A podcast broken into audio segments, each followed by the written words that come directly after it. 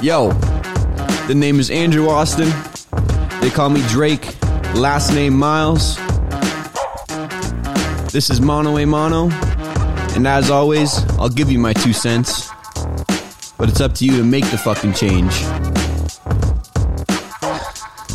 Today I'm sitting with Nick Ward, my good friend, my fellow coach here at Oscar. Nick, how you doing, man? Doing good, brother. Really appreciate you having me here, and uh, happy to roll through and uh, hopefully drop a little bit of knowledge, gain some in return, Awesome. spitball some ideas, and chat a little bit about myself. You know, I like it, man. I'm, I'm, I appreciate you coming on and doing it. well, I think it's a beautiful thing you doing this, and uh, I really have great admiration for for the concept of it and everything, and listen to a couple of the chats you've had thus far, and good stuff. very you very productive much. stuff. Thank you very much. What's uh, what do you got going on this week, man? Oh, not too much, you know. Got a few days off from work, so I've been just chilling with the family, hoping to roll through here to the gym and uh, get some work in. You know, do some coaching, maybe a little bit of training. and, Hell yeah. You know, the usual. You know, The usual. Not not too much uh, glitter to my life. Just you know, Whenever you're not working, you're in here. pretty much in here trying to help out or spending some time with uh, with my daughter and my girl Angela, and that's uh, that's basically as good as it gets for me. You know, nice, man. That's living the dream. Living the dream. That's it. Family is very important to you. I know. I, Absolutely. I hear that. Uh, No question. hear no that quite often. Yeah. What uh, What do you do for work, man? Um, I'm a PSW actually work uh, in one of the long term care homes here in Owen Sound. Something I would have never thought I'd be doing. You know, that'd probably be the last uh, fucking thing I would have imagined doing if you had told me maybe five years ago, or even you know maybe even three years ago. Wow. But um, I really enjoy it. It's something. The things that I went through in you know the last uh, few years and whatnot really culminated in me taking that um, that work approach, and um, it's just nice to be able to give back and be in a job where you're taking care of another human being. Right. And for me, you know, it really doesn't get um, more profound than that. That's kind of as good as it can get for Really me. fulfilling. Very much so, because you know I, I used to work in security, and you know I guard a building or you know whatever, and you know, it was just I would go home and I'd feel pretty unfulfilled. You know what, what the fuck did I just spend twelve hours doing? You know, mm-hmm. this is a little bit different. This kind of uh, feel a little bit better about it for sure. Nice. It's really really tough to see because the lockdowns and everything. These people aren't able to have access to their families. So, you know, the nurses, the PSWs, the, the staff in the facility becomes their family Yeah. you know we're the ones they see every day we're the ones they interact with every day of course we're not their actual family. It, it never fills that that um, that hole that is longing in their hearts for their family.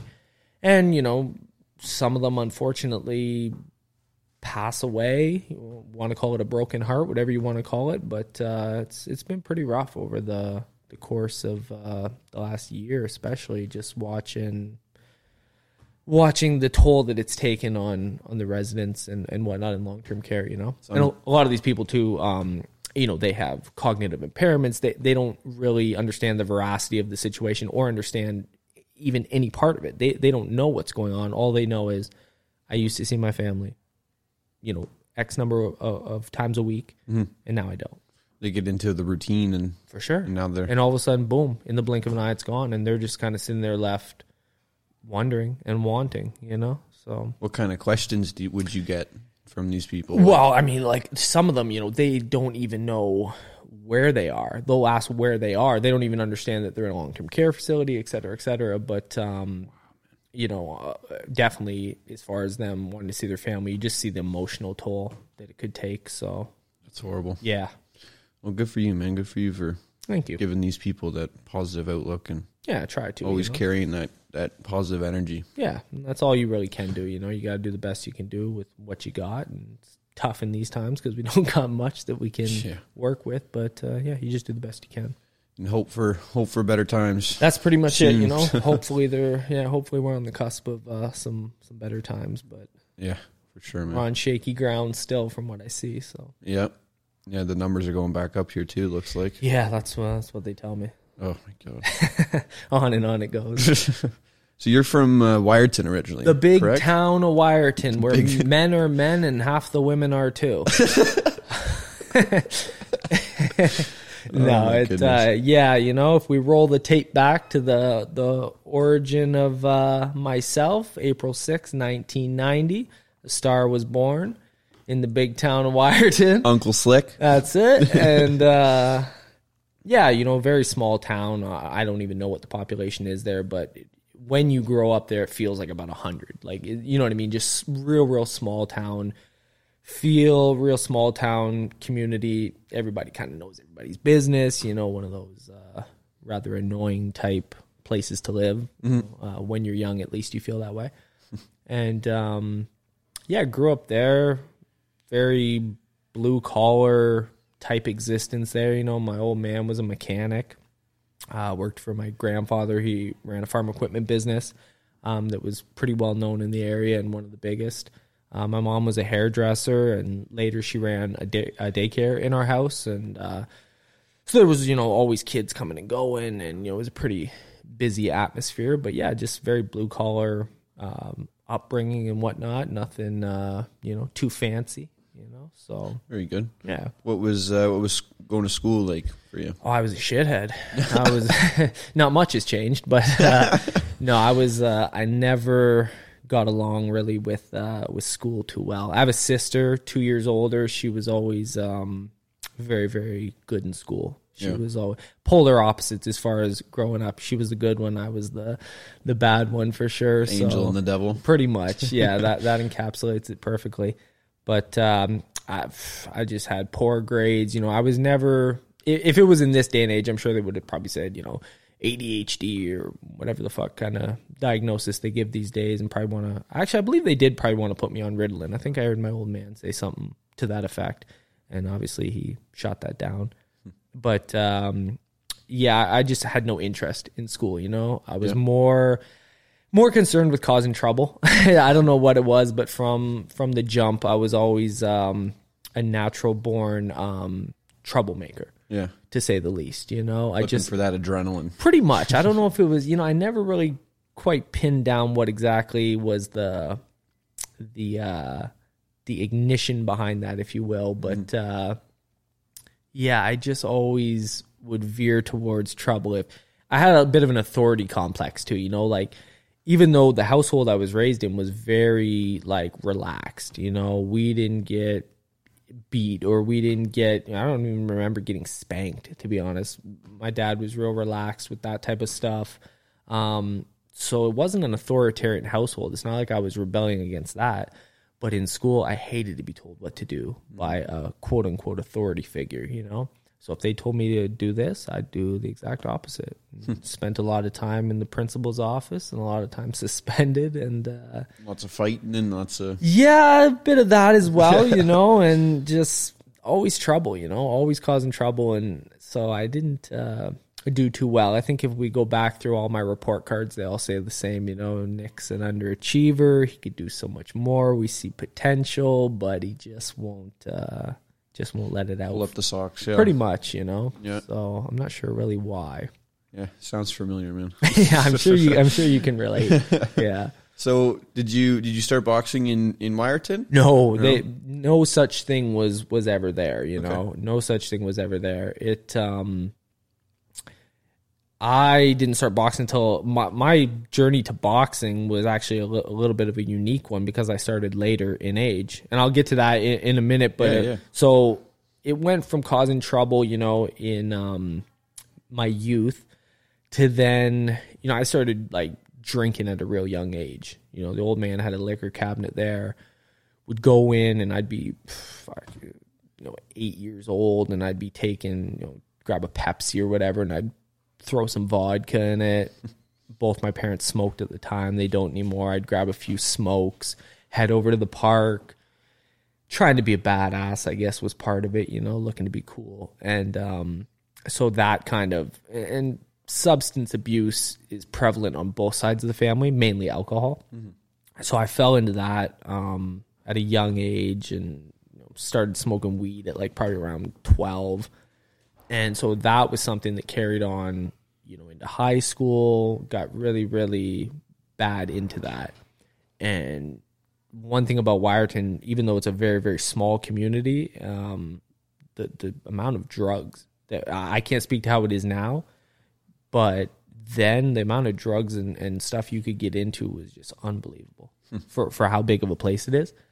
And so, you know, dabbled with everything cocaine, Oxycontin, you know, meth, uh, mushrooms, every kind of drug you could take, I was dabbling with.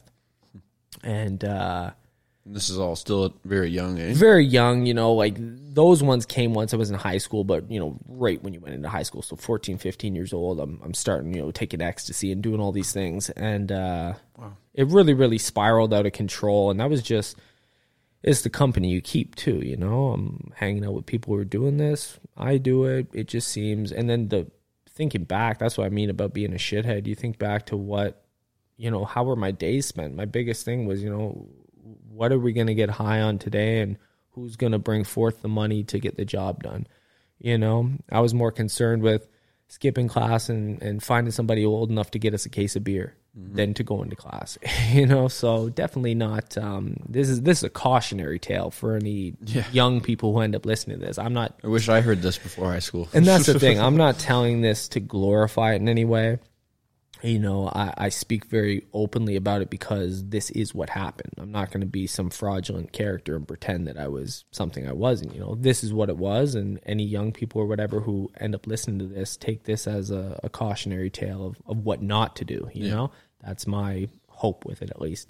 And so the the drugs really continued and in the end it was oxys mostly and it was just you know you're getting sick off them. You were pretty much full on addicted to them you know? If you didn't take them you you know that's how opiates are and so you know my family was very concerned. My sister went and told my parents like you know he's going to die if he if he keeps you know going down this path and do it because she was obviously made privy to this. We, she's a few years older.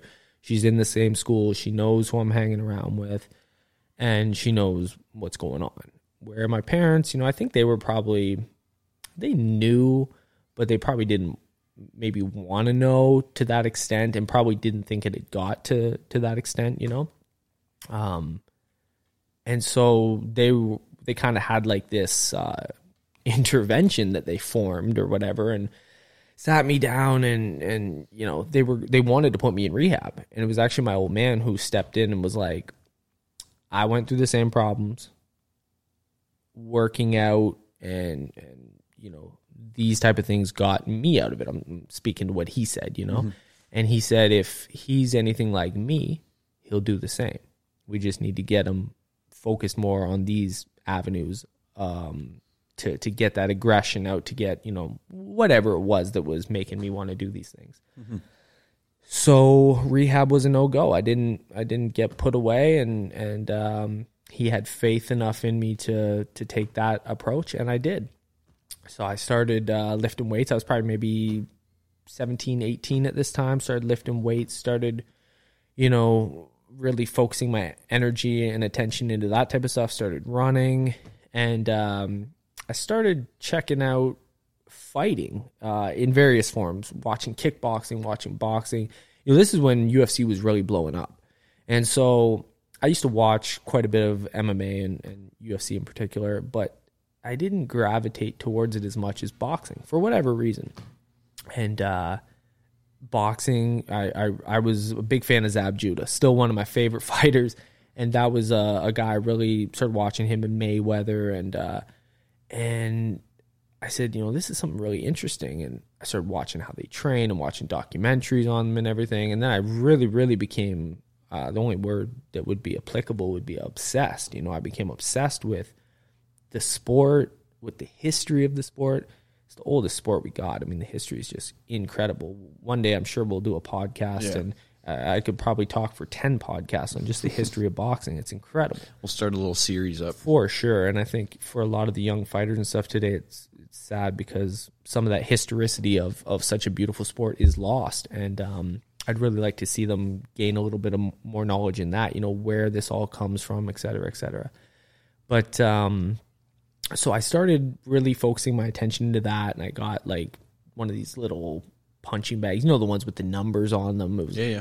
and um, I think you guys might have one here actually. somewhere. I can't remember. Yeah, and uh, I got sold it, one of those. And man, this was like the most ghetto routine ever. It had like a weight bearing pole in my basement that I used to hit. I'd set up. Um, uh, I had a pair of hand pads. I'd tape a, a hand pad to it here for a straight right hand, and I'd tape a hand pad here for a left hook to the body. then I'd have to retape it to throw the left hook to the head, and I would just practice these combinations. And I had all my favorite fighters I'd watch, whether it be Tyson, Ali, and that's why I mean we've sparred together. My style is a little bit out there; it's a little all over the place. I can do different things because I spent so many years just emulating the fighters that I liked watching. I might Idolized, I yeah. might go and try to hit the bag and I'd be bouncing on my toes, popping the jab from my hip like Ali. Next day I might want to, you know, be shadow boxing or hitting the bag in more of a crouch, bobbing and weaving like Tyson, just kind of exploring these different things and the mechanics of them, you know. And uh and then finally it got to the point where I felt I was getting pretty good and I was like, you know, took a look around at the the landscape of Wiarton and said, you know, there's nothing here. There, there's no gyms. There's no. I I don't even know where the closest would have been. I think probably. You know, I don't even know actually where, where the closest one was, but it was still a distance away. Like there was no Owen Sound, had nothing at this time. No place, you know, that was in a close proximity had anything. So I was like, if I'm gonna be serious about this, I got to make a move to, uh, you know, the city somewhere, right? I thought maybe you know London, Toronto, something like that. And then my sister's boyfriend at the time, um, he was gonna go to school in Niagara Falls, to Niagara College. Um, and he's like, yeah, I'm gonna, you know, I'm looking for someone to, you know, be my roommate or whatever, and and she was gonna go too. She was gonna move in with him too. So I was like, you know, maybe we can all go. And so we we did. And um I had been, you know, working a little bit and I had saved a little bit of money, but really fuck all in the grand scheme of things. But my parents had put away money um, for both my sister and I, and it was supposed to be for school. It was, you know, when you reach a certain age and you can take this money and you can go out and do what you see fit with it. Hopefully, it would be for educational purposes. I was a little more interested in the school of hard knocks, and so that's what it was. Um, what it was going for. So we went, we moved in, started living in Niagara Falls, and um, went to Niagara Falls Boxing Club. Shout out to them and Ron Gallen, Coach Ronnie there. Um, really, really nice guy, really knowledgeable in the game. Um, you know, uh, an old school boxing mind, and you know he he wasn't doing too well. His health was kind of failing. You know, he, he's still he's still around. He was president of Boxing Ontario actually for a while, and um, but he had some health issues and whatnot, so he wasn't as hands on and as active. You know, and uh, went in there and started you know training, and they you know they could tell by obviously watching me I had you know done some training at some capacity. I was no slouch. I already knew again the mechanics of it. I wasn't just some guy coming in flailing punches like a fool. Yeah. And um, so they, you know, said like, you know, have you fought before or anything? I said, no, no. I just I did some training on on my own for you know probably two years, maybe three years. Um, so you know, I thought I was pretty good and whatnot, and I just needed to get in and, and spar and see how it went. And uh, so I remember the first time I got into spar, and it was with two guys. Um, they were way bigger than me. I think at that time I was like probably maybe 135, you know, soaking wet with boots on. and um, I get in with these guys. I think they were maybe 170 and 190. Each one had maybe, you know, 60 fights a piece, 80 fights, something like that. 60 to 80 fights. And um, yeah, they weren't really turning it on, like beating the fuck out of me or anything, but uh, everything I would go to do, they had a counter for. Nothing worked. And I was like, man, you know, here I thought I was pretty nice with the hands and I, you know, knew a thing or two and got him with an experienced guy and it was neutralized. Everything was neutralized. Wow. I was like, what the fuck happened? this is a lot different than shadow boxing in the mirror. This is a lot different than hitting the bag. All of a sudden, these guys are catching and countering, and just nothing worked. Shut everything down that I had. And so I remember going home that night and being like, this is kind of crazy. Like I'm, I uprooted my whole life to take on this this task, and um, and I'm dead serious about it. And this is because I had thought, you know, I'm going to fight as an amateur. I'm going to then turn professional. I had this whole kind of um, scheme laid out, and it almost got shut down right then and there. It, it shook me a little bit. I'm not going to lie. And I, so I sat down and I was like, this is kind of crazy. Like these guys just shut down everything I, I did. So I sat and I thought about it, and I'm like, fuck, I can't just, I can't just go back home say, ah, I gave it the old college try, you know, it, it didn't go my way and I got to jump ship now. So I was like, you know what? That's just one sparring session. To do another and another and another. And uh, like I always say, I'm sure you've heard me say, you know, you'll be the nail lots of times and, and the other guy will be the hammer and eventually you'll get to be the, the hammer and the other guy will be the nail. Mm-hmm. I was a nail a long fucking time, you know, and, uh, that's the way it is. You know, I had a, a good sparring partner. He was a professional boxer, Scott Paul, and he was kind of in semi retirement at that time, but he would come in, he'd help us out, tremendous help, and he'd move around with us. And um, he busted my rib up pretty good and, uh, you know, taught me to keep that elbow in and some good lessons. So we were fortunate enough to have um, guys like that, but it was a real, it was kind of like, you know, everybody there was just there out of the kindness of their heart and because they love boxing. You know, they all had jobs that they worked and they would come in and try to help out. So it was eh, maybe not the best structure, but they did the best they could, you know? And so I had my first eight fights um, with Niagara Falls Box Club and with Ron. Nice. First fight was in Welland, and um, that was where I first got my feet wet. I look back at it now and I'm like, who's this fool jumping around in the ring there, just all over the place, you know, a little jack in the box. but um, yeah, I had about eight fights with Ron, and then it got to the point where I was like, you know, I think even though it's a, a good gym and everything, they didn't have a lot of fighters around my weight. So I was mainly doing, you know, getting rounds with uh, this guy Scott, you know, and um, but he wasn't active and so then there was Billy the Kid Irwin's gym, former world champion, you know, one of the most well known guys in, in boxing in Canada, especially throughout the 90s and whatnot when he was fighting. You know, he was very well known, brutal fucking left hook. And you, you can still look up his highlights on YouTube and see what I'm talking about. And I knew he had a den of killers. He had a ton of guys. Lucas Bahdi, who's now undefeated professional, probably going to be the next big thing in boxing one of the best I've ever been in with, you know, Michael Abrascato, all these guys who were just, these were, you know, great fighters and right around my weight. Everybody was rating around. And I was like, I think I got to make the, the jump to go over there, to go to Billy's and, and kind of, um, that that's what was needed, I think, to take the next step. You know, I, I was really serious about it.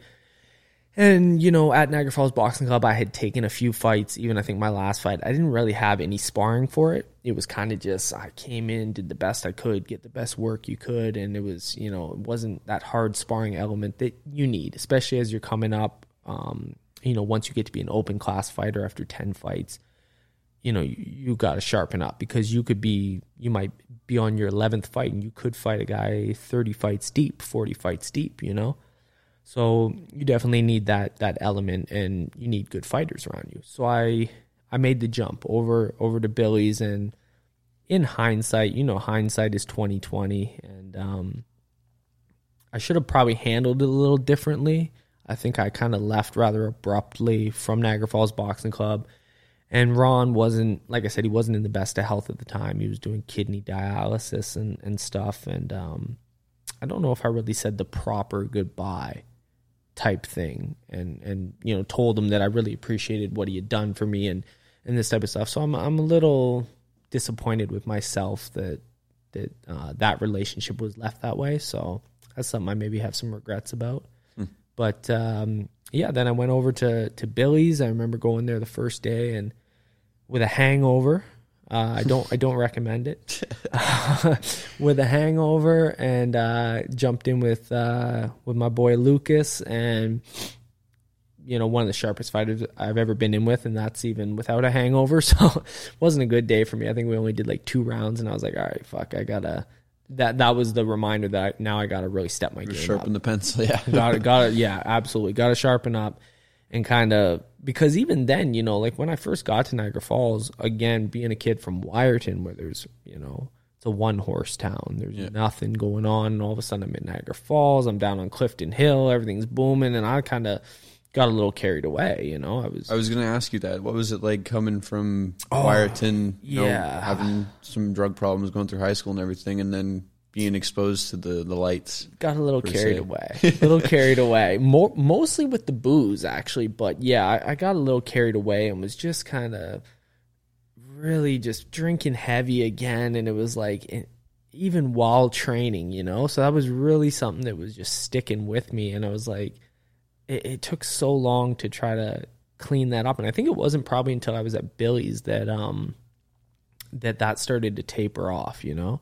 I think it was probably still there a little bit, but definitely not as much because then I was uh, sparring every day with better quality guys and guys who you had to be. You would get knocked the fuck out if you didn't have your your stuff on point, and that's just how it was. Like you know, these guys were playing for keeps. They we weren't in there, you know, messing around, Tagging, and um, because you know these guys were on the national team. They were really really good fighters, and almost every one of them now is is very good professionals. You know, and um, so yeah, I started training there with all these guys, and I started having um, some fights with Billy, and I started trying to maybe change my style a little bit. I started getting more aggressive. That that was based on Billy's teachings. He was a aggressive minded fighter. You know, walk you down, tight guard, look to catch and shoot, and um, so I, I flirted a little bit with that, and it was actually with that style that I was able to win um, the I think it was 2015 uh, Silver Gloves tournament for the novice division. It was like my last novice fight, I think, and um, had two fights. Fought a guy from Dwight Frazier's gym first, and uh, I think beat him by decision. And I was just walking him down. I was a little stronger than he was, and the kid was trying to stick and move, didn't work. And then I fought this other kid. I think he he was somewhere out of Toronto. I forget where and he's sticking and moving and I'm walking him down, taking this more aggressive approach, and I'm losing the rounds. And you know he's, but I could see he's getting tired, and every time I'd touch him, I'd hurt him. And uh, I think it came down to it was either the second round or the last round, and I, got- I had him pinned in the corner, threw a left hook right hand, busted his nose, blood everywhere, things just pouring like a faucet. Right, ref jumps in and stops it. So I was able to win on a TKO, so that was pretty nice, you know, and that was um and that was where that style kind of worked, you know. Other times it didn't work. So but yeah, I got to to win that tournament. That was nice and got to go um we fought in Pittsburgh, which was a interesting experience to say the least and uh probably the toughest fight I ever had. The kid was a, a killer, man. Rick Carter was his name. I think he must be uh he must have turned pro now, but he was a hell of a fighter. Punched like a fucking mule kicks. Yeah. And the gloves were the most ghetto, oldest things. Like I put them on and I'm like, you could feel your knuckle through these. Like they were so beat up. I I want to see a show. Oh man, they must have wore those in the forties. It was like crazy. But the uh, thumb detached. Oh yeah, I was just ghetto old school gloves, and um, but yeah, to you know that was like the extent of where I, as far as traveling, if you want to call that internationally, we were supposed to go to um, I think the Dominican for a show, but then some other things happened. And so yeah, so I'm in Niagara Falls at this point. I'm boxing. Um, I'm working in. I got a job at uh, the Days Inn, the probably shittiest place I had ever worked. It was just every day was a shit show there, and I was like, um, I got hired as a a houseman, which is essentially you're like a janitor in a way. You know, you're mopping the floors, you're doing all this kind of stuff. And I had also got my security license. I just got it online. I was like, eh, maybe it'd be something kind of interesting I might want to do, whatever. And they also needed a security guard. So I worked a, a dual role there. And that's where I met uh, Angela, the love of my life, you know, the best woman I, I know. and uh, she worked at the front desk. and That's where you spent most of your time. that is that was my area. I, I used to just go around there mopping, and and I'm sure she probably knew it was funny. This guy's been mopping this same spot for like a fucking hour, trying to talk to me, and, and nothing else is getting done. So One big clean spot. pretty the rest much, yeah. the- I'll tell you, near her spot was the cleanest spot you could have because that's where I spent my time. But um, yeah, needless to say, I was not a, a model employee. I was not the best thing they had there. But that was where we met. She had a boyfriend at the time, and I always like to tell the story that you know she chased me, but of course, in, in truth, I was the pursuer in the, in this equation. And um, I remember I came. It was around Christmas time, and I came home to spend some time with my family. And I was like, you know, I there's this beautiful girl who I work with, and I'm gonna go ask her out, and I'm gonna do, you know, talking all big, and then ended up going back and didn't do shit. she ended up having to pretty much approach me, and and so yeah, so we got uh, got together and whatnot, and and um, it was really really nice because you know we just we were both really carefree at the time, and it was I think around this time when we got together it was summertime. This is probably again 2015, I guess. It's summertime, Niagara Falls. We spent most of our days just drinking, laying in the sun when we weren't working because in Niagara Falls it's like it's booming in the summertime. You know, in the wintertime it's a fucking ghost town. yeah. But in the summertime, so we're working all the time. But when we do have time, we're just hanging out, we're drinking, we're we're going out at night, just living the the dream, you know, living that young life. And uh, and then we started taking things a little more serious. We got a place together on Stanford Avenue in Niagara Falls, and um, so we moved in. And then I think it was right around this time that she found out um, that she was pregnant, or she suspected that she was pregnant, and uh, she took a pregnancy test, and I, I believe it said positive. And I was like, "Oh shit!" I, I was actually like overjoyed. It was the weirdest thing because you know this wasn't a planned thing.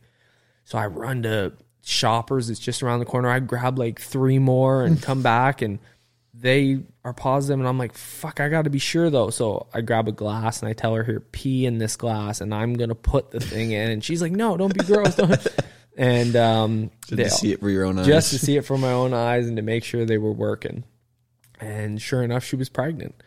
And I was like, you know, you don't know how you'll take something like that. Uh, she was much more freaked out than I was. She was like, I don't blame her, probably thinking like, this is the guy I'm with, this fucking lunatic, and and, and now I'm pregnant.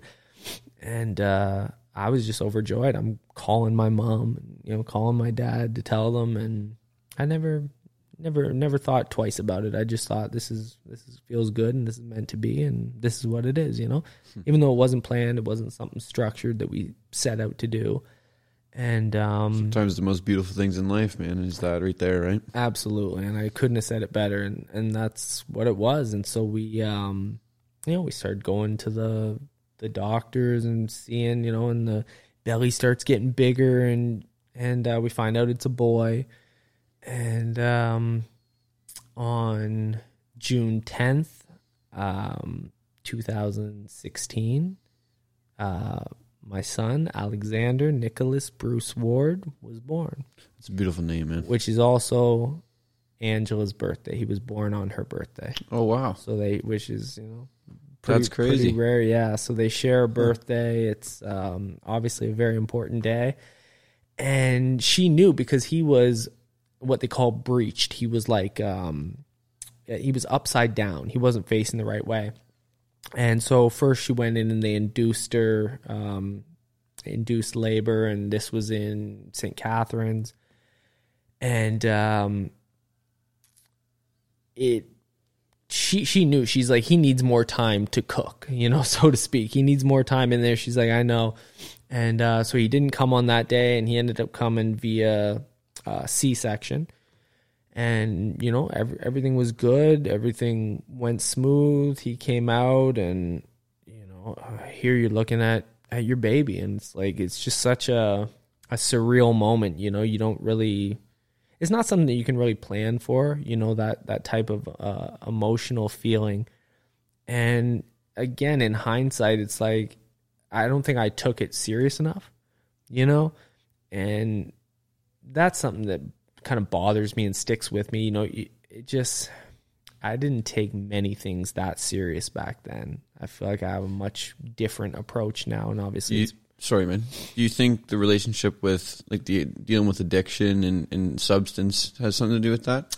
I wonder. You mean like maybe like chemically The altered? relationship, yeah. Like you have maybe that portion of your brain is taken over by the thought of the next time. That is an interesting concept. You know, I, I don't know. I never really thought of it like that, but uh, there there could be a correlation there to say the least. It could very well be. You know, it's it's all oxytocin and all those you know feel good chemicals involved. So I mean, it, it there could be something to that. Yeah. But I think it was more so that I was just, yeah, I, I don't know. I just I didn't take it as what it was, like the beauty of it, and and I just have a much grander vision of life now and and what is important. And just even the ability of a woman to be able to give birth to a child is like such a fucking surreal thing. It's amazing right?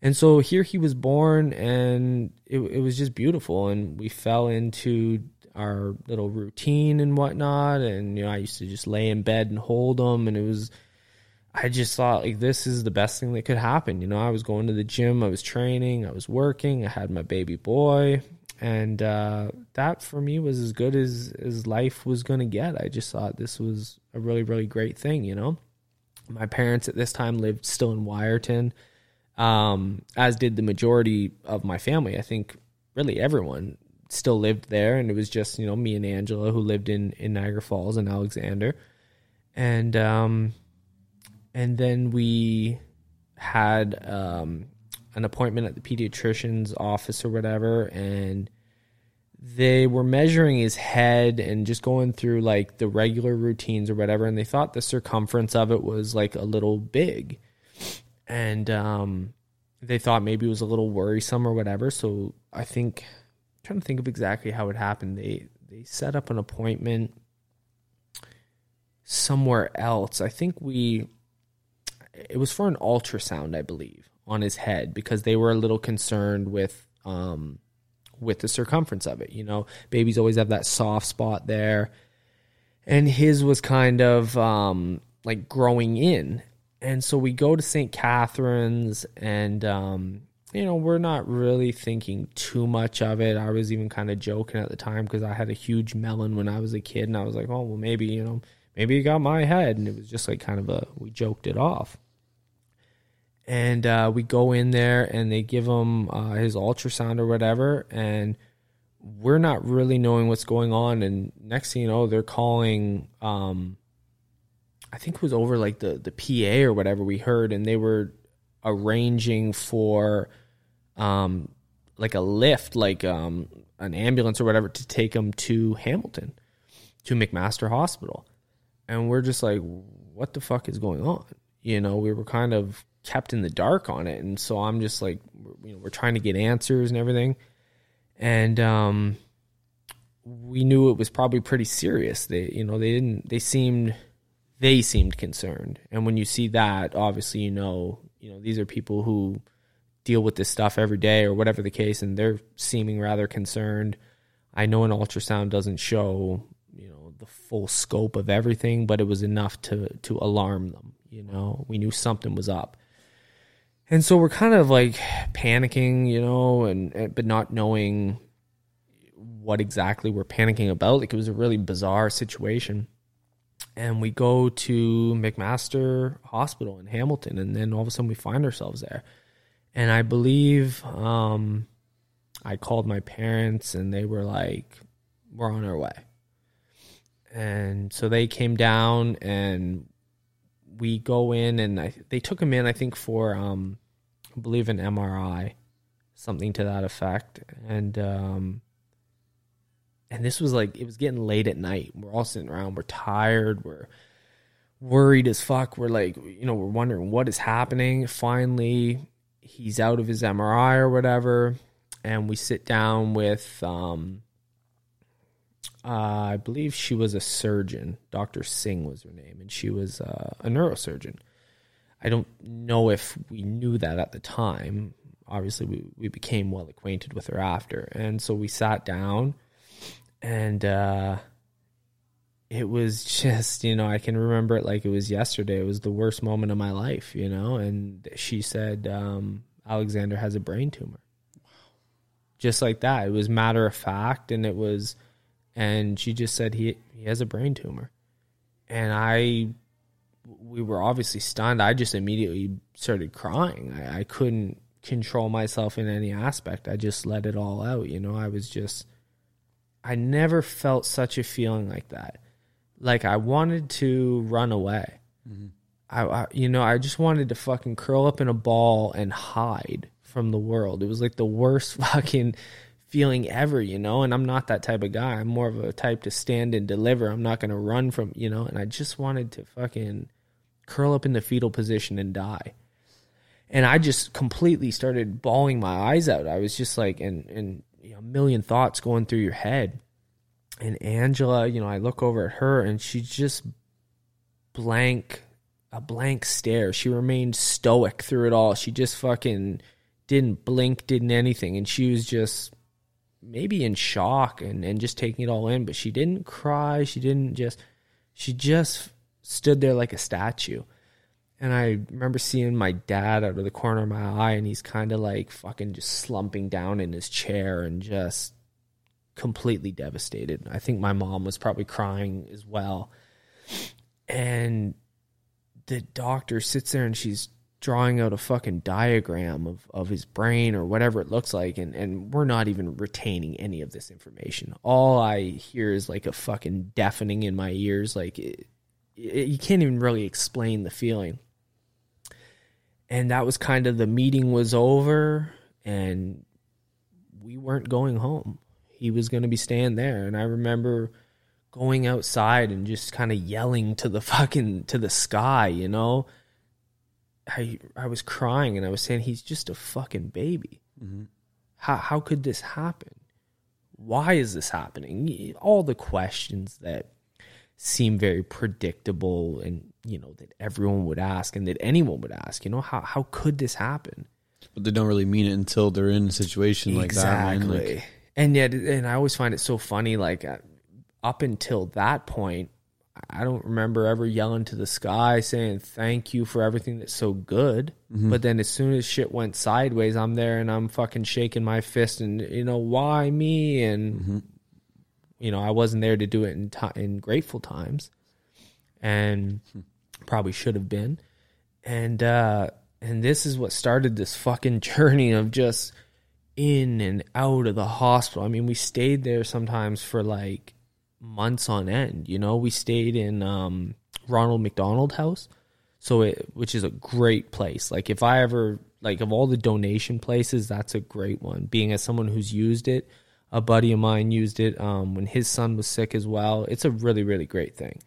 Like they put you up in this beautiful place. It's you know a few bucks a day. Like if you ever had to pay for a a hotel or something months on end, you'd be fucking broke. Yeah. You wouldn't be able to. You'd have to just sleep in the hospital, which we did, but usually it was there was lots of nights we both slept in there. And then there was some nights where it was just like, okay, one of us has to go and just go shower, go, you know, and you're just eating this shitty fucking food. You're eating, you know, fast food places or the cafeteria in the hospital. You're just living this like terrible fucking lifestyle that just you feel not only is the emotional um, the the stress and everything taking an emotional toll and just breaking you down every single day. You're fighting with each other, and that's another thing. I mean, you're you're in this situation, and you, there's only you know it was me and Angela, and then my parents were there initially, but then they had to go back, you know, to their house, and they actually ended up selling their house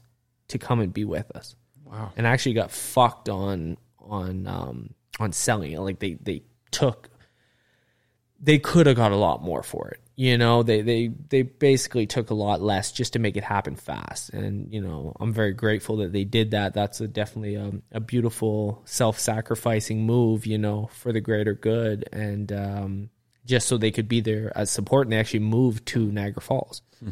and then spent you know the majority of the time with us in either Ronald McDonald House or the hospital. And so it was just us four. It was me, Angela, and my parents, and that, and and Alexander, and watching him go through.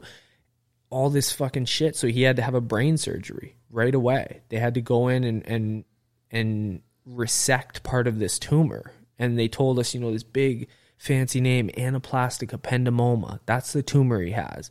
So we're trying to Google it or whatever. Turns out it's extremely rare. They told us we would have been better, we would have been more likely to have won the lottery twice. Wow.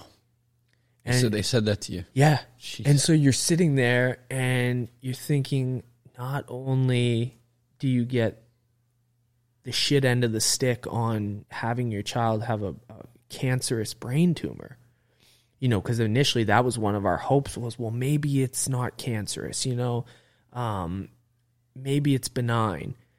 Obviously, it wasn't. It, it was cancerous, and it's this very rare tumor and then it starts becoming very apparent that they don't know fuck all of what to do with it.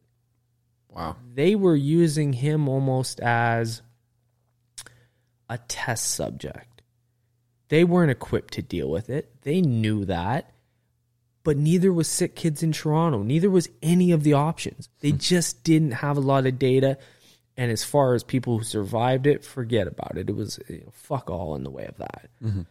And so it just was awful. It was the closest thing to being in hell that you can imagine, you know, day in, day out of living like that. And of course, then, you know, I'm just trying to hit the booze as much as I can. I'm trying to, I'm really, really ashamed of the way I conducted myself in those times, you know, but And the pain you were dealing with the is pain I was dealing with was unreal. And this is why, you know, Angela, she's like the epitome of strength. She, you know, she should have been the boxer, not me, because I fell apart. I couldn't face it. I had to look for courage in a bottle or I had to look for, you know, some type of uplifting thing in a substance. She didn't. Hmm. she was just there for her baby and, and for me. And she picked me up off the fucking ground time and time again. Wow. And I'm so grateful to her for that. And I'm forever indebted to her for, for such a thing, you know? And I never forget that, that she was the one who who picked me up when I was down. Mm-hmm. And I couldn't return the favor. I couldn't even take care of myself. So here she's got this dying child and she's got me who's who might as well be a child. I've just completely fallen apart. I've lost my way. And the only time I would rise to life, so to speak, was when I had to do battle with these fucking doctors and fight with them every single day to get anything done.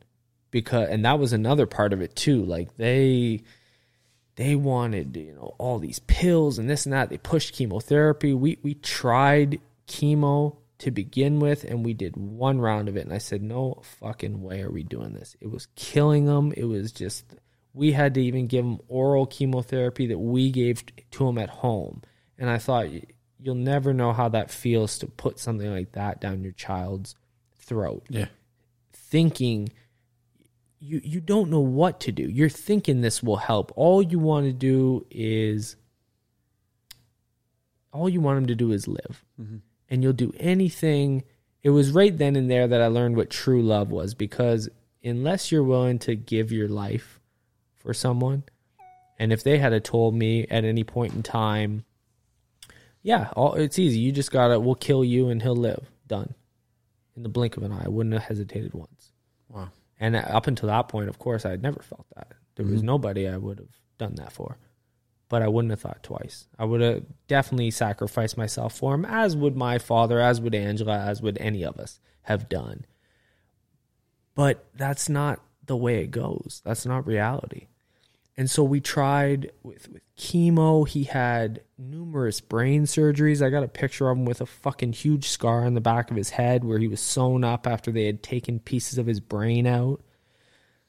And and then it just wasn't getting any better. And we got to take him home few and far in between, very briefly. At one point, we just said to them, you know what? They wanted him to have a surgery, and Angela was like, no, we're taking him home. He needs to have some time at home with us. And we went home, and he had a great week. I think it was a week or something. We were home, and he had a great week, and he. You know, it- it's so hard to say what kind of pain he was in and stuff, and that's really what hurts me more than anything. Is just you know, what type of a, a life did he have? The little bit of life he had, what type of life was it? Mm-hmm. You know, I'm always thinking about that. What did he feel? You know, and now I have my daughter and she's a spitting image of him. It's a constant reminder. And when I see her making these strides, you know, talking, walking, et cetera, et cetera, he never got to do any of them. Wow, man. He couldn't. They were taking a piece of his fucking brain out. Yeah. He never had a chance. And so, you know, we had that one good week or whatever, and then we go back in the hospital, and on and on it goes. It just kept going like this. And finally, I forget exactly when it was. You know, I'm, I'm so terrible. I think I've repressed a lot of it. You know, I just don't even want to fucking remember some parts of it. Mm-hmm. But I'm terrible with the dates and stuff. Anyways, Angela can tell you every every day he was where he was on what days, and she's has a beautiful memory for that. But um, eventually, he slipped into a coma, and he he was. I remember we went my my parents came to the hospital and we went me and angela went to ronald mcdonald house. We were going to have breakfast and take a shower or whatever. And my dad calls us and he was having some type of an episode. Alexander was he, he was choking on phlegm so, some something like that. And we go over and he's still choking they're trying to suction the stuff out and i'm thinking like what the fuck is happening and they rushed him over to intensive care and he lapsed into a coma. And then he was on a breathing tube. He had every fucking thing that you could imagine hooked up to him to keep him living essentially. And I remember I was thinking about this the other day of how you do lie to yourself. You you delude yourself to to believe there's still a chance. Like I was in this to win this right until the fucking very last moment. I never thought he was going to die hmm. yeah, lying to myself. In hindsight, I know I lied to myself. I had to have known. But when he was in a coma and they showed us and said, you know, here's here's this machine and here this line here, a green line, let's say, that's the machine breathing for him. And if you see a little purple line, let's say it was, eh, you know, few and far in between, you'll see one. That's him taking a breath on his own. And I'd get like so excited if I'd see one. And you know come on like come on buddy you can do it. It was never going to happen. He was dying. This was the end. The end was coming. And I couldn't face it. I was taking we, we tried um they wanted to push a lot of their fucking pharmaceuticals on him morphine whatever it was and we weren't having it. So we started using cannabis. And we started getting um have you heard of phoenix tears? Yep. really really strong stuff. And um we started um in, in the end we were actually making suppositories to go like i- in his um rectum to give him the cannabis because he had breathing tube and everything and that was one of the ways that you could get it in and you know you see people out there oh it has the power to shrink tumors. Look I, I can't speak to that. For him it didn't right? But this was a very fucking aggressive tumor. It was already out of control. So does that type of stuff work on cancer and stuff? Maybe for some people. I, I I can't say that it did for us obviously but maybe for others it did. But even for pain management we said let's do this. I don't want him all fucking doped up on these pills. And they were so mad. They wanted to know what we were giving them and i was really starting to lose it near the end. And you know when you're dealing with a father in that dire state some things could happen if you push them too far. Luckily nothing like that happened. But um we were using that and i was taking these phoenix tears. I was fucking eating them and just getting gooned out of my mind. I just i, I couldn't face any of it. And like i say i must have known the end was coming and so i was just pretty much wrecked every day. I was just fucking gone. I didn't want to face any of it. I just wanted to be in this constant numb state where you don't have to think about it. You don't have to think about emotions because you're just you're just like a zombie. You know you're moving around but there's nothing there. Yeah. and then finally um it was august 5th um 2018 i guess it was and i was in the room. We were all in the ICU room, and uh, I was passed out. I had taken Phoenix Tears, probably drinking. Was passed out on this little couch, and I wake up, and it's my mom, and she's shaking me and, and trying to wake me up, and she says. Uh, believe she said Peanut's not doing too good. That's what his nickname was, Peanut. And she's crying, and um, and I have a pretty good feeling that there's something very serious going on, and I snap to to being sober very quickly, and I go out into like the main room um, where he was, and I believe at that time Angela was holding him. He's got these fucking tubes in him, and and uh,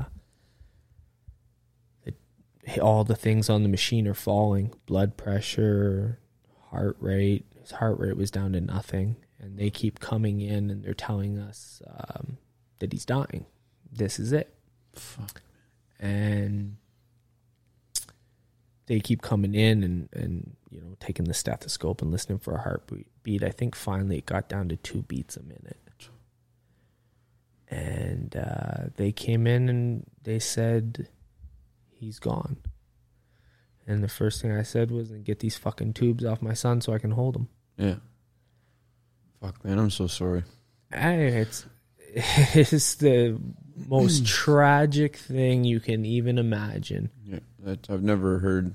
I've never sat across from somebody and talked about something like that, man. Like that's And that's usually what I get. Most people, you know, and and the worst part is like he he was diagnosed at four months.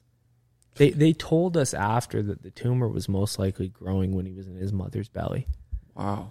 which is just unfucking believable, right? You can't even fathom this kind of stuff. And they tell us that so they they yanked the tubes off him, and I grabbed him, and he took his last breath over my shoulder while I held him. And then we sat him on the bed, and we just sat there and looked at him. My dad had made arrangements because my uncle owns a funeral home in Sauble Beach. So we were going to have him come and get him, keep it all in the family. We were fortunate enough to have someone who was in that profession in our family. And uh, my uncle, my old man, rode back to Wiarton with him. And he sat in his car seat and they took the the last ride with him, you know? And uh and that was it. And you know, I'll never forget as long as I live that when I walked out the fucking doors of McMaster Hospital, it was all done. He was gone. And we walk out, and I take a look around at the world, and nothing had changed. People were going to work, doctors and nurses coming in the hospital. My whole life was ruined my whole life had collapsed. But the external world was the same. Mm-hmm. The wind was still blowing. You, know what I mean? It not that it's like nobody knew what had happened or cared, maybe. But that happens every day. Right here, right now, somebody's life is falling apart and being ruined in that same circumstance. And we're here talking, you know? And it's just, it's such a, I don't know what it was about that, but I, I thought about that. It was like I expected to come out and see the sky filled with fire or something. You know, I just expected the whole world to have fallen apart, but it didn't. just mine did, in internally. You know. Yeah.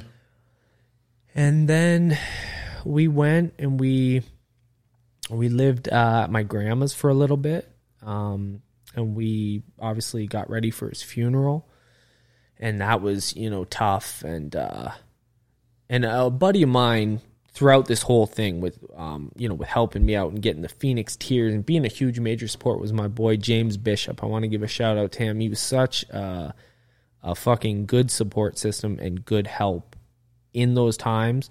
And you know, recently he had some issues with with his child, and and you know, um, I just want to let it be known that that's a he's a good man, definitely my brother through and through, and uh, was a real, real tremendous um, help going through all that. that being said, we get ready for his um his funeral. And I, obviously that was going to be, you know, heartbreaking and I wrote out his eulogy and and um you know, I sat there thinking like who would have ever thought you were going to be here writing he's supposed to write mine. Yeah. You know, You- you're never supposed to bury a kid. It's the most unnatural thing you can ever go through.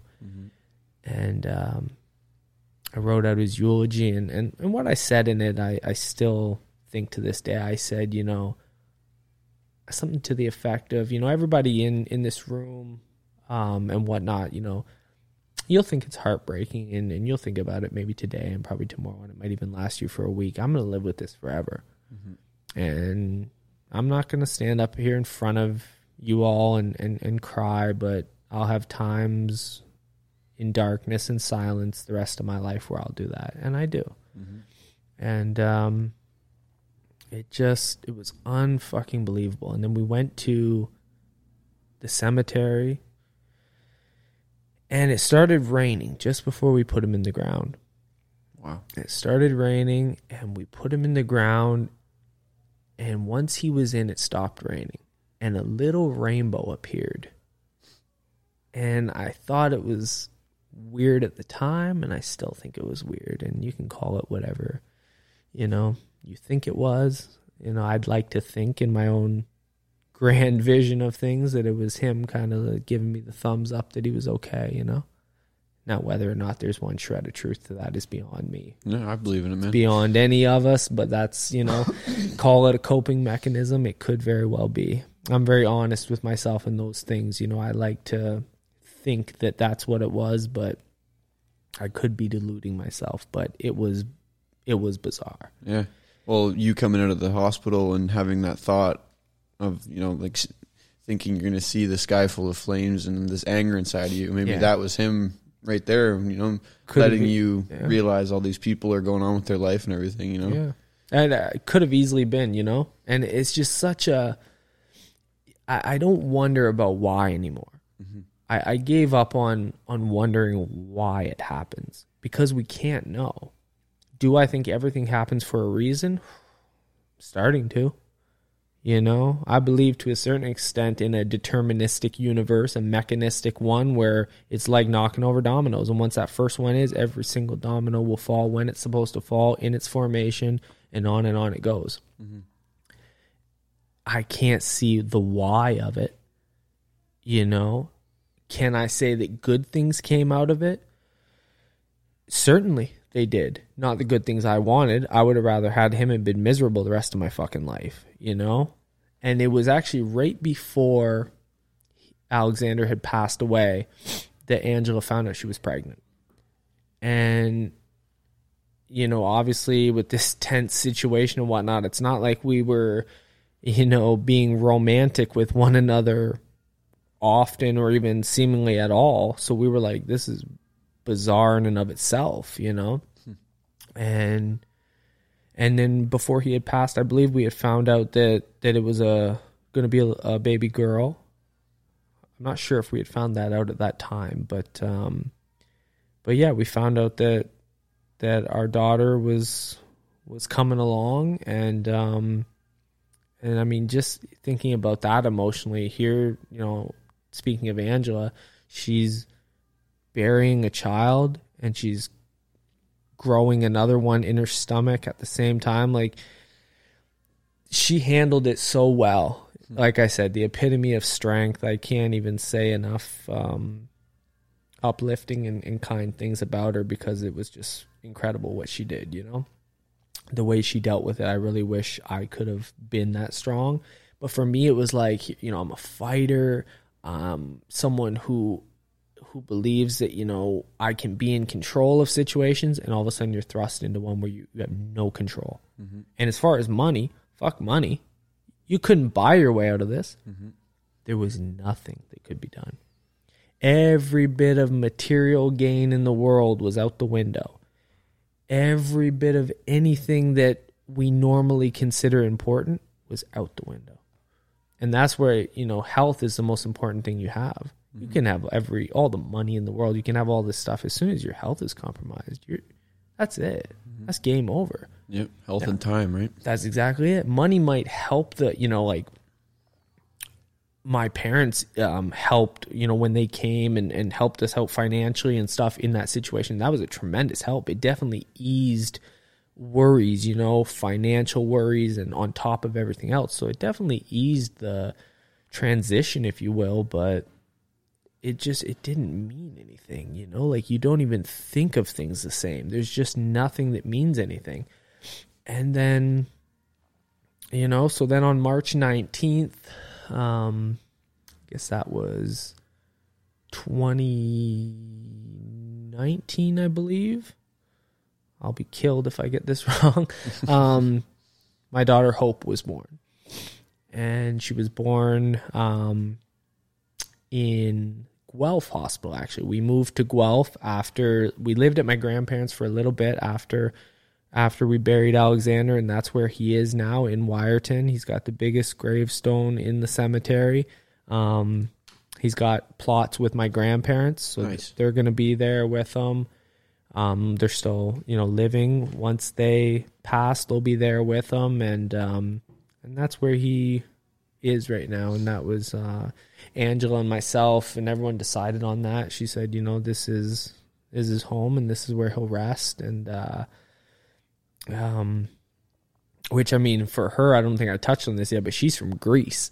She's born and raised in Greece. She's Wow. from a little island called Zakynthos in Greece. So here she is, you know, thrust into this crazy family of mine, which is a nutcase fucking family. We're very eccentric and out there, and she's one of us now. She she definitely holds her own Coming uh, from a completely different culture. completely different culture and then now to you know have her son buried here and i think of those things too of how it must have really been tough on everything i was going through was probably 10 times more exaggerated on what she with what she was going through Yeah. being a foreigner in this foreign land and and having these things and not having a lot of her family there. She has a tumultuous relationship with her parents. Her father's in Greece.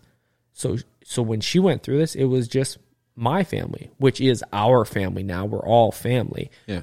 And and when you go through something like that, you'll it will bind you together as well. You know, you can't come out of something like that and and you know in situations like that you see the good, the bad, and the ugly. Yeah. You see every fucking thing. Yeah, it's hard to neglect those feelings. Absolutely. Because my father took the same route as me. He was hitting the booze like there was no tomorrow, and we're very, very similar in that way, you know?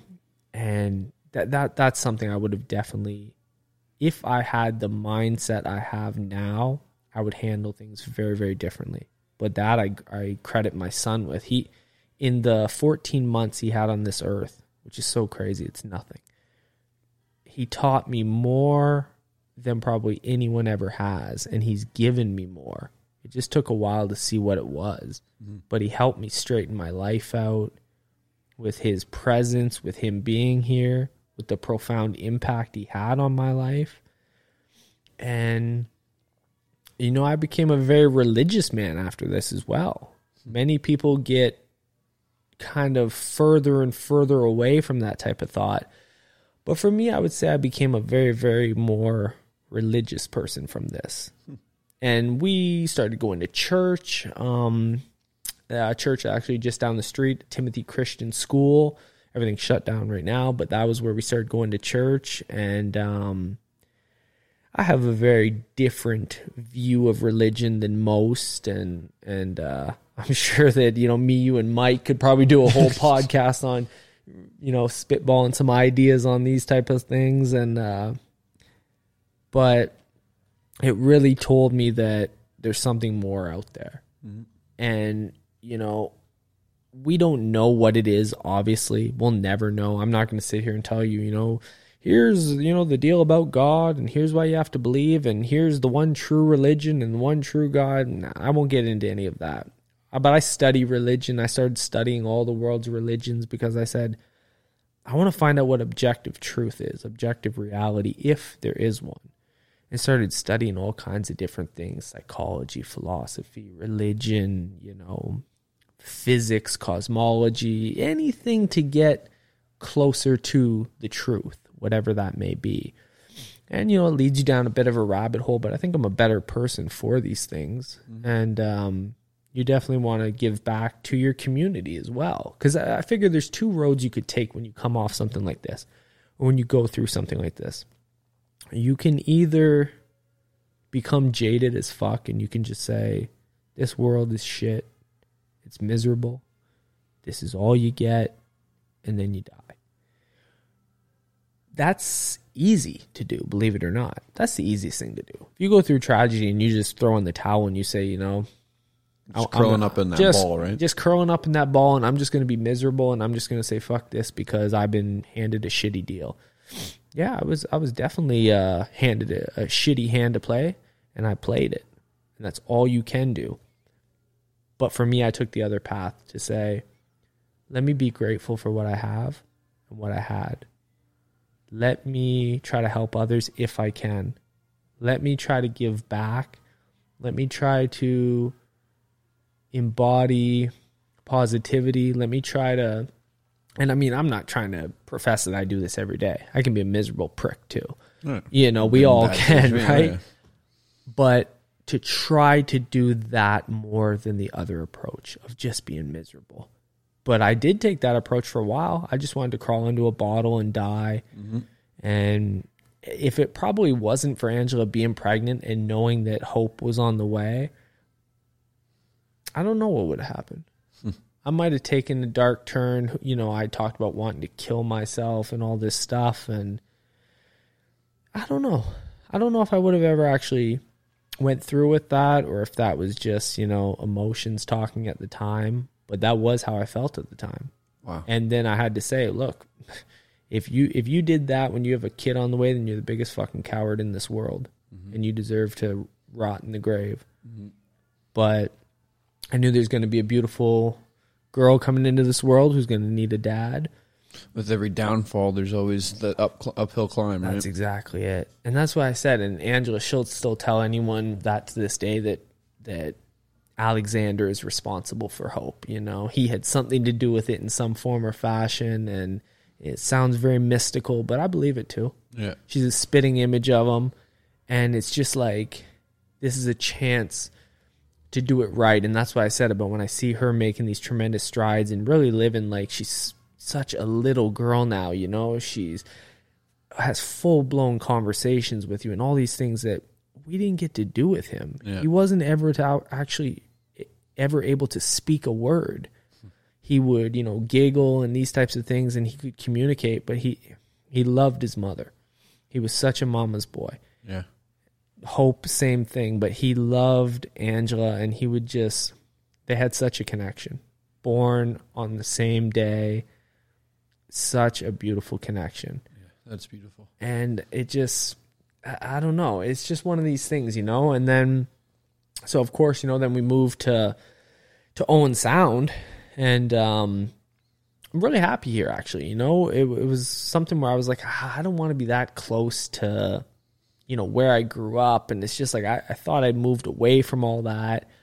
And I'm glad to really be back around here and living just a simple lifestyle. You know, I go to work, I have my beautiful daughter and Angela, and we, we live a pretty simplistic lifestyle, you know. And obviously, since you guys came here and opened the gym, it's just, it's a beautiful thing. And this is an opportunity for me to come in and help out, you know, and teach something that I know about and I'm good at. And Spread some slick knowledge. that's exactly it, man. Come in and drop knowledge. And it's such a beautiful thing to give back in that aspect. And I love working with the kids too, you know? And is it hard for me when I see some of the young kids, like young boys especially? Obviously, I think about my son. But, you know, I do believe I'll see him again. And that's something I definitely take comfort in. in. I'm a believer in the afterlife. I won't uh, specify on how it happens, you know, the metaphysics of it. But, um, you know, I definitely believe at some capacity we'll we'll meet again, and I definitely take comfort in that for sure. You know, Yeah. but uh, Absolutely. Well, we love having you here, man. oh, honestly, it's it's a blessing. When I found out that it was you know here and just around the corner, this is not only great for me, but great for the community. This Yep. is a beautiful thing, and that's one thing boxing was able to pull me out of that dark place.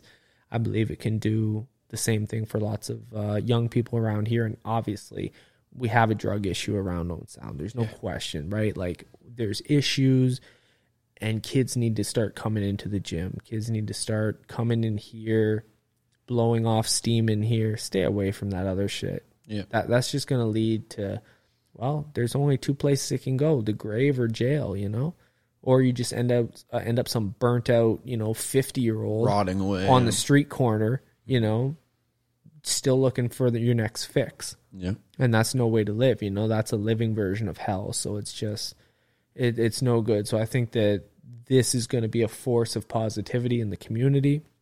I always tell you and your dad this you know tell you that. And uh i just wanted to proliferate from here and really pick up and and have more and more people come in and hopefully once you know boxing ontario opens up and everything start having some shows and i think that'll really really be a good thing Yeah, I can't wait for that, man. that's going to be really Oh. really nice The next step. that's really really going to be nice and um yeah i think it'll just be a great thing you know Yeah. yeah Well, this has been good, man. I think uh, as long as there's nothing else that you want to say, I think we can wrap her up. i think so uh, i think that's that's pretty that's about as heavy as we need to get Yeah. for right now you know and like i said i'm sure we'll do this again we got many more subjects we can touch on and whatnot but as far as you know my life and giving people a little bit of insight into the the uphill battles and and just to reiterate what you know mono a mono is about you know Drake is out here trying to let people know that everybody goes through these struggles. But you it's up to you to let it break you or not. Mm-hmm. You know, and I'm not going to sit here like I said and profess that I did it all on my own by the grace of God, the love of a good woman, the love of good parents, friends, etc., etc. Mm-hmm. We're all there. It's it was a an interdisciplinary approach that uh, you know raised me up in those times of need. So I don't want to say I did it myself, and that's why I'm very aware that if anyone else out there needs help, I'm I'm gonna offer a hand if I can, and I know you will. Your father, this is what needs to be done. So anyone who's struggling or anything, don't be afraid to ask for help if you need it, and don't be afraid to um to talk about it. I'm a big proponent of just wearing my heart on my sleeve. I don't. That's why I wasn't worried about. You know, I remember you said, you know, is there anything we don't want to touch on? No, man. You know, my motto: let it all hang out Yeah. and that's that's what I do. So you know, anyone who's out there who needs help with anything, just ask for help. Don't don't ever be scared of that. You know. Yeah, and, and know that you're you're the first person to, to make that decision. You know, or you have to be the first person to make that decision. It Absolutely. all starts with you. Yeah, we all want to be tough, but you know, tough will only take you so far. Yeah, very true. Yeah. Anyway, man, I really appreciate you taking the time. That was uh, that was a, a beautiful podcast. Thank you, brother. I It really was, uh, appreciate you having me here. Like I said, any any time. yeah, no, I'm sure. Like you said, we'll have uh, a bunch more. no doubt, We'll start a series up. for sure, for sure. But anyway, thank you all for listening. Check out the social medias, and uh, have a great day.